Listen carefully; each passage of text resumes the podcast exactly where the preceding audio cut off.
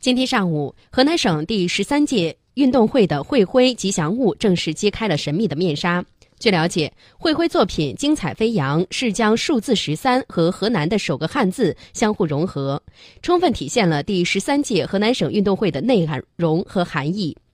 飞龙的造型象征着周口的别名“龙都”，祥云火炬象征着运动场的跑道，显示了运动会的抽象特征。巨龙环绕着祥云火炬腾飞而上，象征着全省人民喜迎第十三届省运会的热情。